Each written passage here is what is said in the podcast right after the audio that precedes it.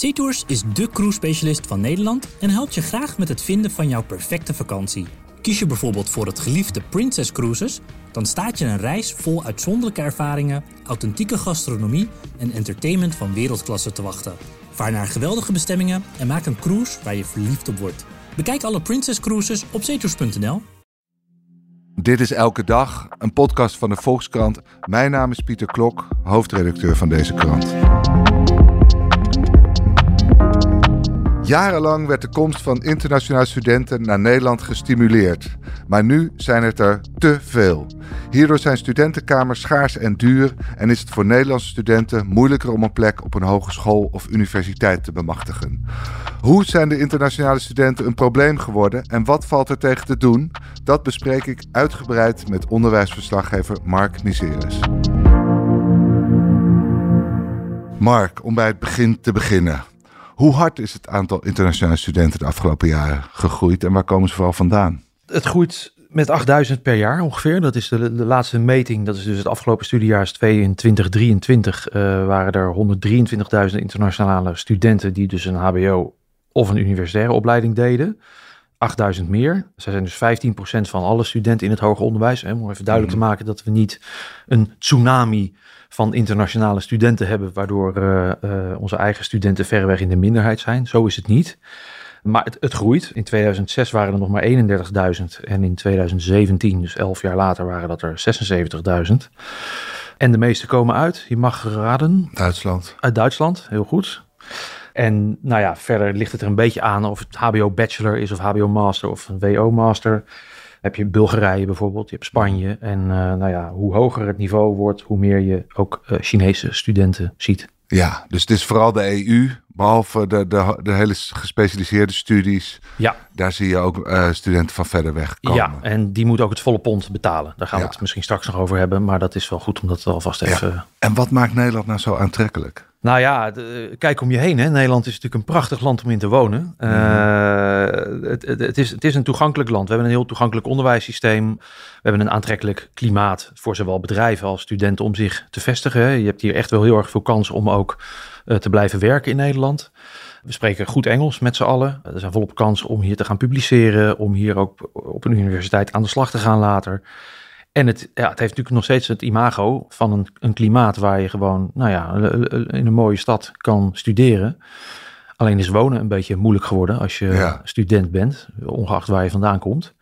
Maar we staan er nog steeds uh, goed ja, op. Want het weerhoudt ze nog niet, vooralsnog, toch? Het tekort aan heel, heel voorzichtig zie je dat er een daling begint uh, te ontstaan. Dat merken de universiteiten nu zelf ook. De, ze hebben zelf ook minder tijd gestoken in het werven van studenten. Ze staan niet meer op die beurzen van kom naar Nederland. Simpelweg omdat ze dat gewoon niet meer kunnen verkopen aan, aan, aan welke student dan ook.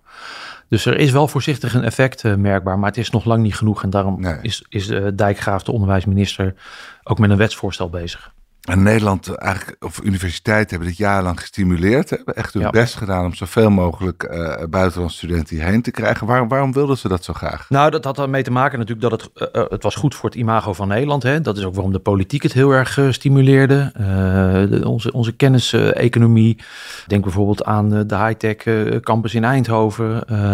het bedrijfsleven vroeg erom, smeekte er eigenlijk om.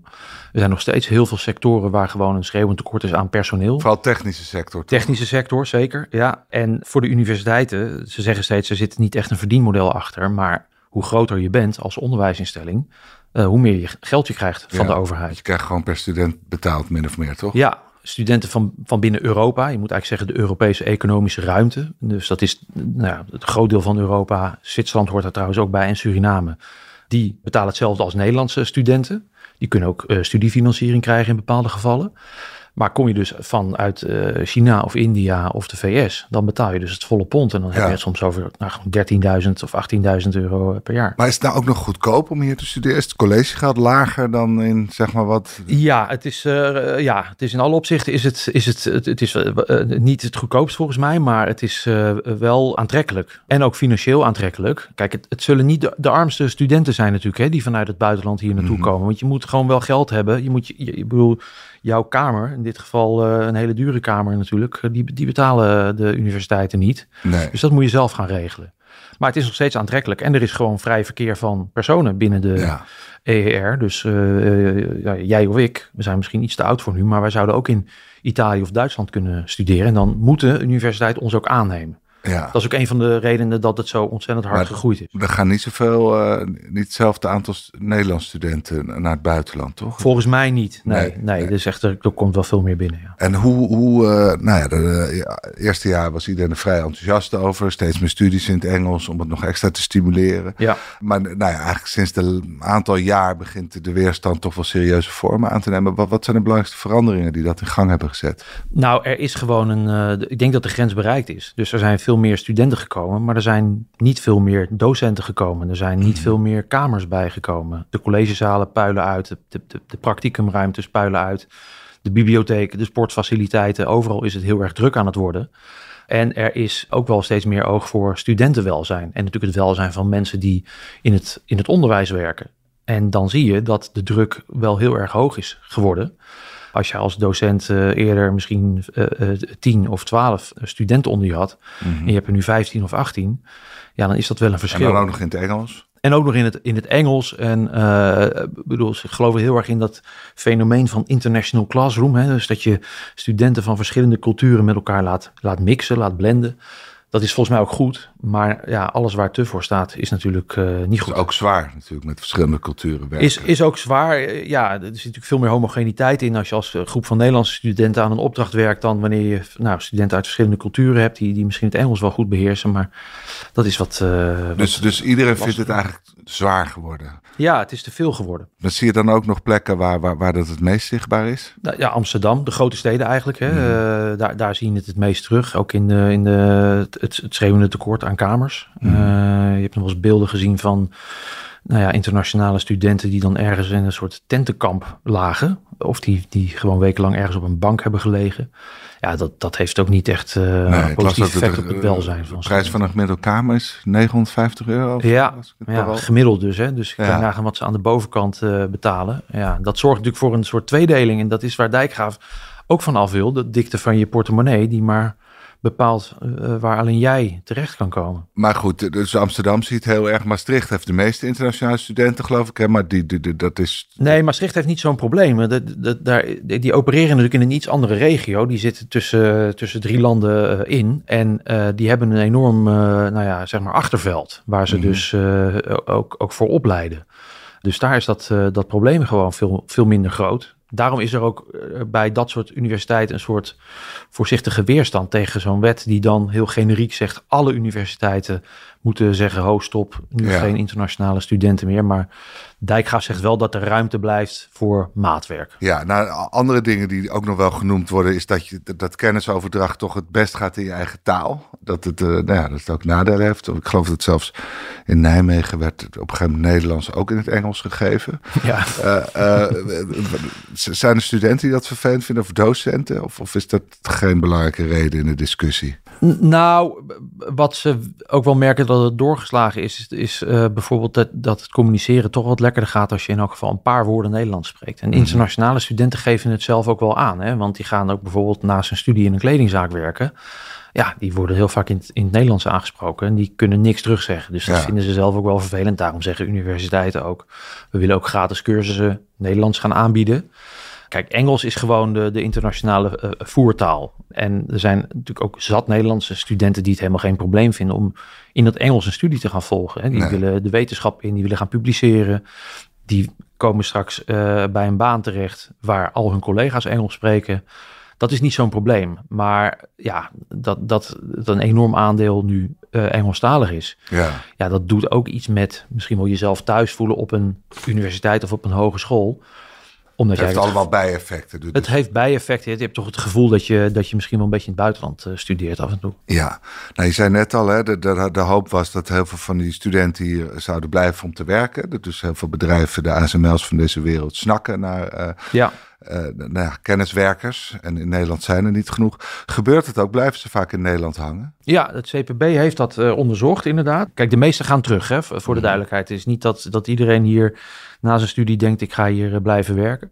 Wat je vooral ziet is volgens mij dat, dat de studenten van buiten de EER hier vaker blijven werken. Die zijn natuurlijk wat verder van huis ook. Die hebben misschien zich al ingesteld op een langer verblijf hier.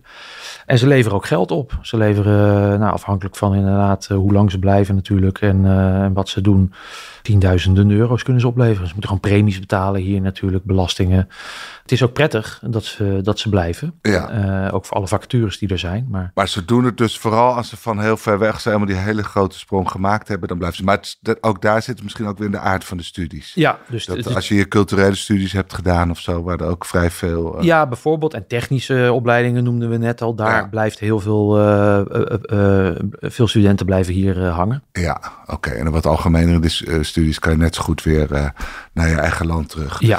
nou, de, de ministers van Onderwijs worstelen hiermee, omdat ze ook een beetje dubbel zijn. Aan de ene kant misschien wel trots dat er zoveel internationale studenten hierheen Zeker. komen. En ja. nou ja, we vergaten nog uh, te zeggen dat natuurlijk ook heel veel, je kan ook heel veel internationale docenten en professoren trekken als de voertaal Engels is. Dus nou ja, het creëert een heel dynamische omgeving.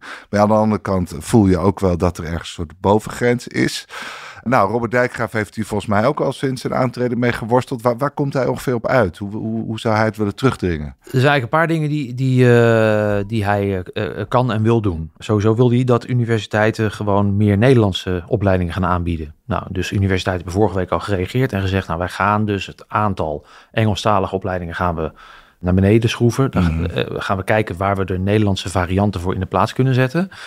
En ze willen ook Nederlandse variant erbij zetten. Dus alle grote Engelstalige opleidingen krijgen nu een soort Nederlandse tegenhanger. Nou, dat kunnen ze eigenlijk zelf al gaan doen. Daar hebben ze de wet niet bij nodig. Waar ze de wet wel bij nodig hebben, is dus een numerus fixus. Dus een, een capaciteitsbeperking instellen. Dus, en nu heb je eh, opleidingen die, die dat al doen. Die zeggen bijvoorbeeld, uh, nou, geneeskunde is volgens mij een van.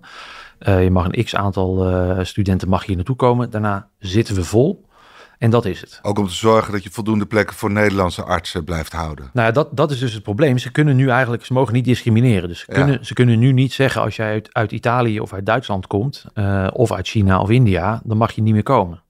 En in het wetsvoorstel van Dijkgraaf wordt bepaald dat je de studenten van buiten die EER dus daar wel een maximum aantal uh, kan, kan opnemen. Ik heb het net nog even bij hem gecheckt, want ik had hem voor een ander verhaal aan de telefoon. En hij zei, ja, dat mag je wettelijk gezien doen. Je mag zeggen, je komt uh, uit Azië of, of uit uh, Zuid-Amerika en dan is dit aantal genoeg. Maar dan hebben we nog wel plek voor Nederlandse studenten. Maar het is ook wel belangrijk, lijkt me. Want ja, noem maar, bij medicijnen zie je dat heel erg. Maar anders loop je dus het risico dat die opleiding steeds meer door buitenlandse studenten wordt gedaan. Die vervolgens na hun opleiding weer Toch weggaan. naar hun eigen land en dan zitten wij met een groot artsentekort. Of ja. psychologen tekort. Of nou ja, noem elke studie maar. Zeker, ja. Oké, dus heeft ook om die reden belangrijk, uh, is ook een belangrijk motief.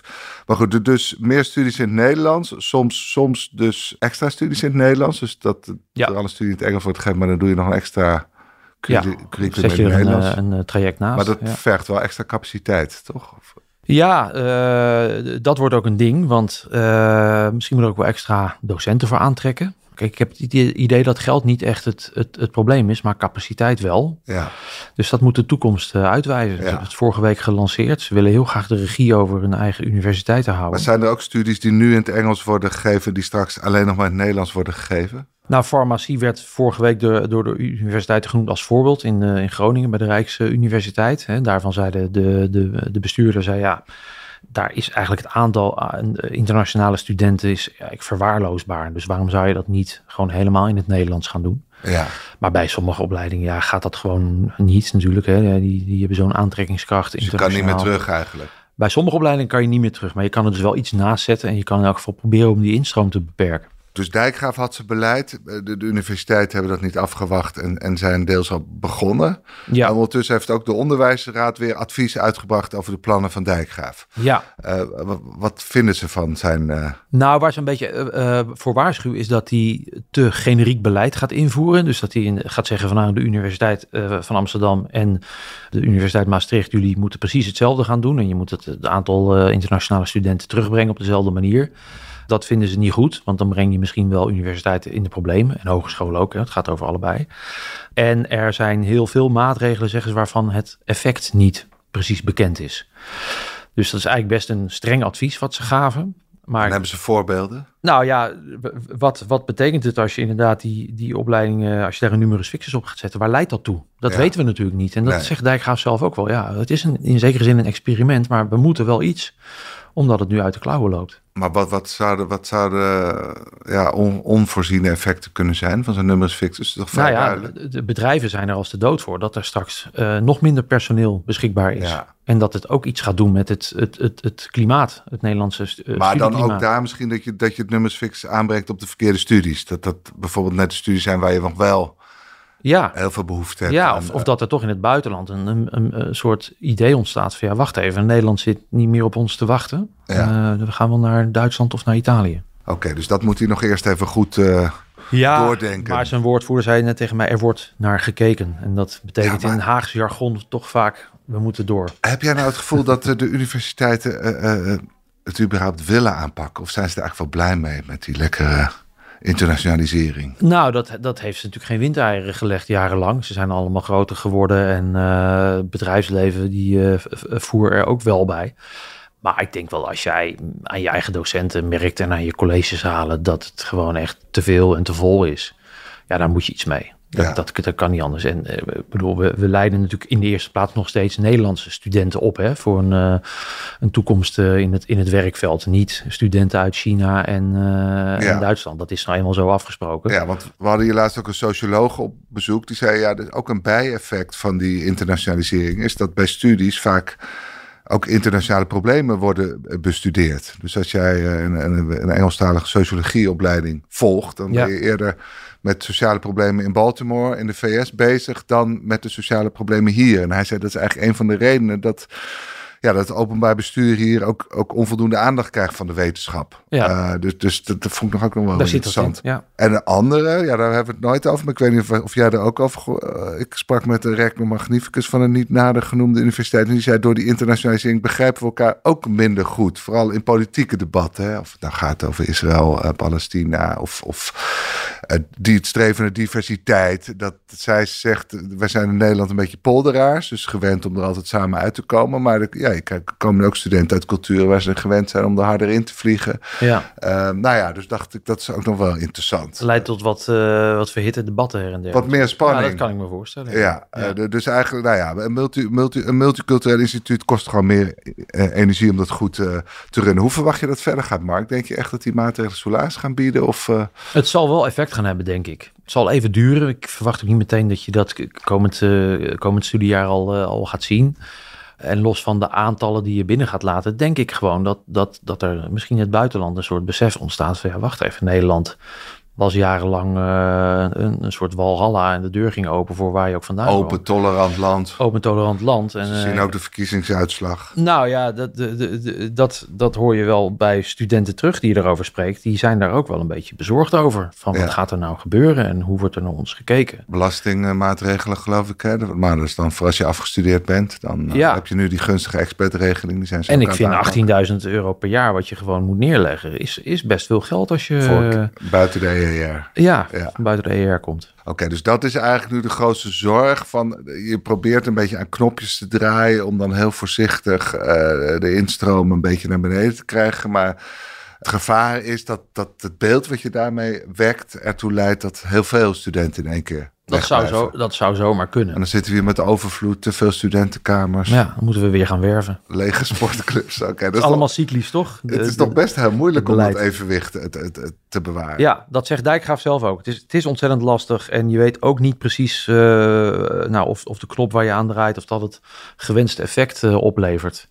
Eh, maar, maar niets doen is, is voor hem eh, en inmiddels ook voor het hoger onderwijs eh, Ja. geen optie meer. Oké, maar dat werven, hoe, hoe moeten we het voor ons zien? Gaan er dan eh, vertegenwoordigers van universiteiten trekken gewoon naar... Ja, die stonden gewoon in, in het buitenland op beurzen te vertellen hoe, hoe mooi het was om in Amsterdam of in Eindhoven te komen studeren. En wat dat allemaal oplevert als je hier komt studeren en en dat hebben ze nu een beetje op een laag pitje gezet. Ja. Maar dat, Daar zijn ze eigenlijk als eerste mee gestopt. Dat was eigenlijk de eerste maatregel die ze hebben genomen. Goed, Mark, blijf het voor ons in de gaten houden. Dank voor je heldere uitleg. Ja, geen dank.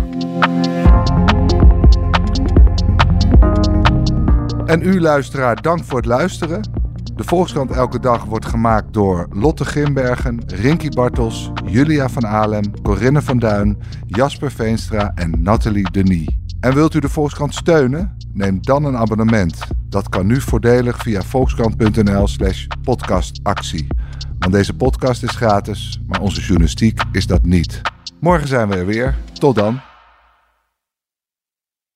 SeaTours is de cruise specialist van Nederland en helpt je graag met het vinden van jouw perfecte vakantie. Kies je bijvoorbeeld voor het geliefde Princess Cruises, dan staat je een reis vol uitzonderlijke ervaringen, authentieke gastronomie en entertainment van wereldklasse te wachten. Vaar naar geweldige bestemmingen en maak een cruise waar je verliefd op wordt. Bekijk alle Princess Cruises op zeetours.nl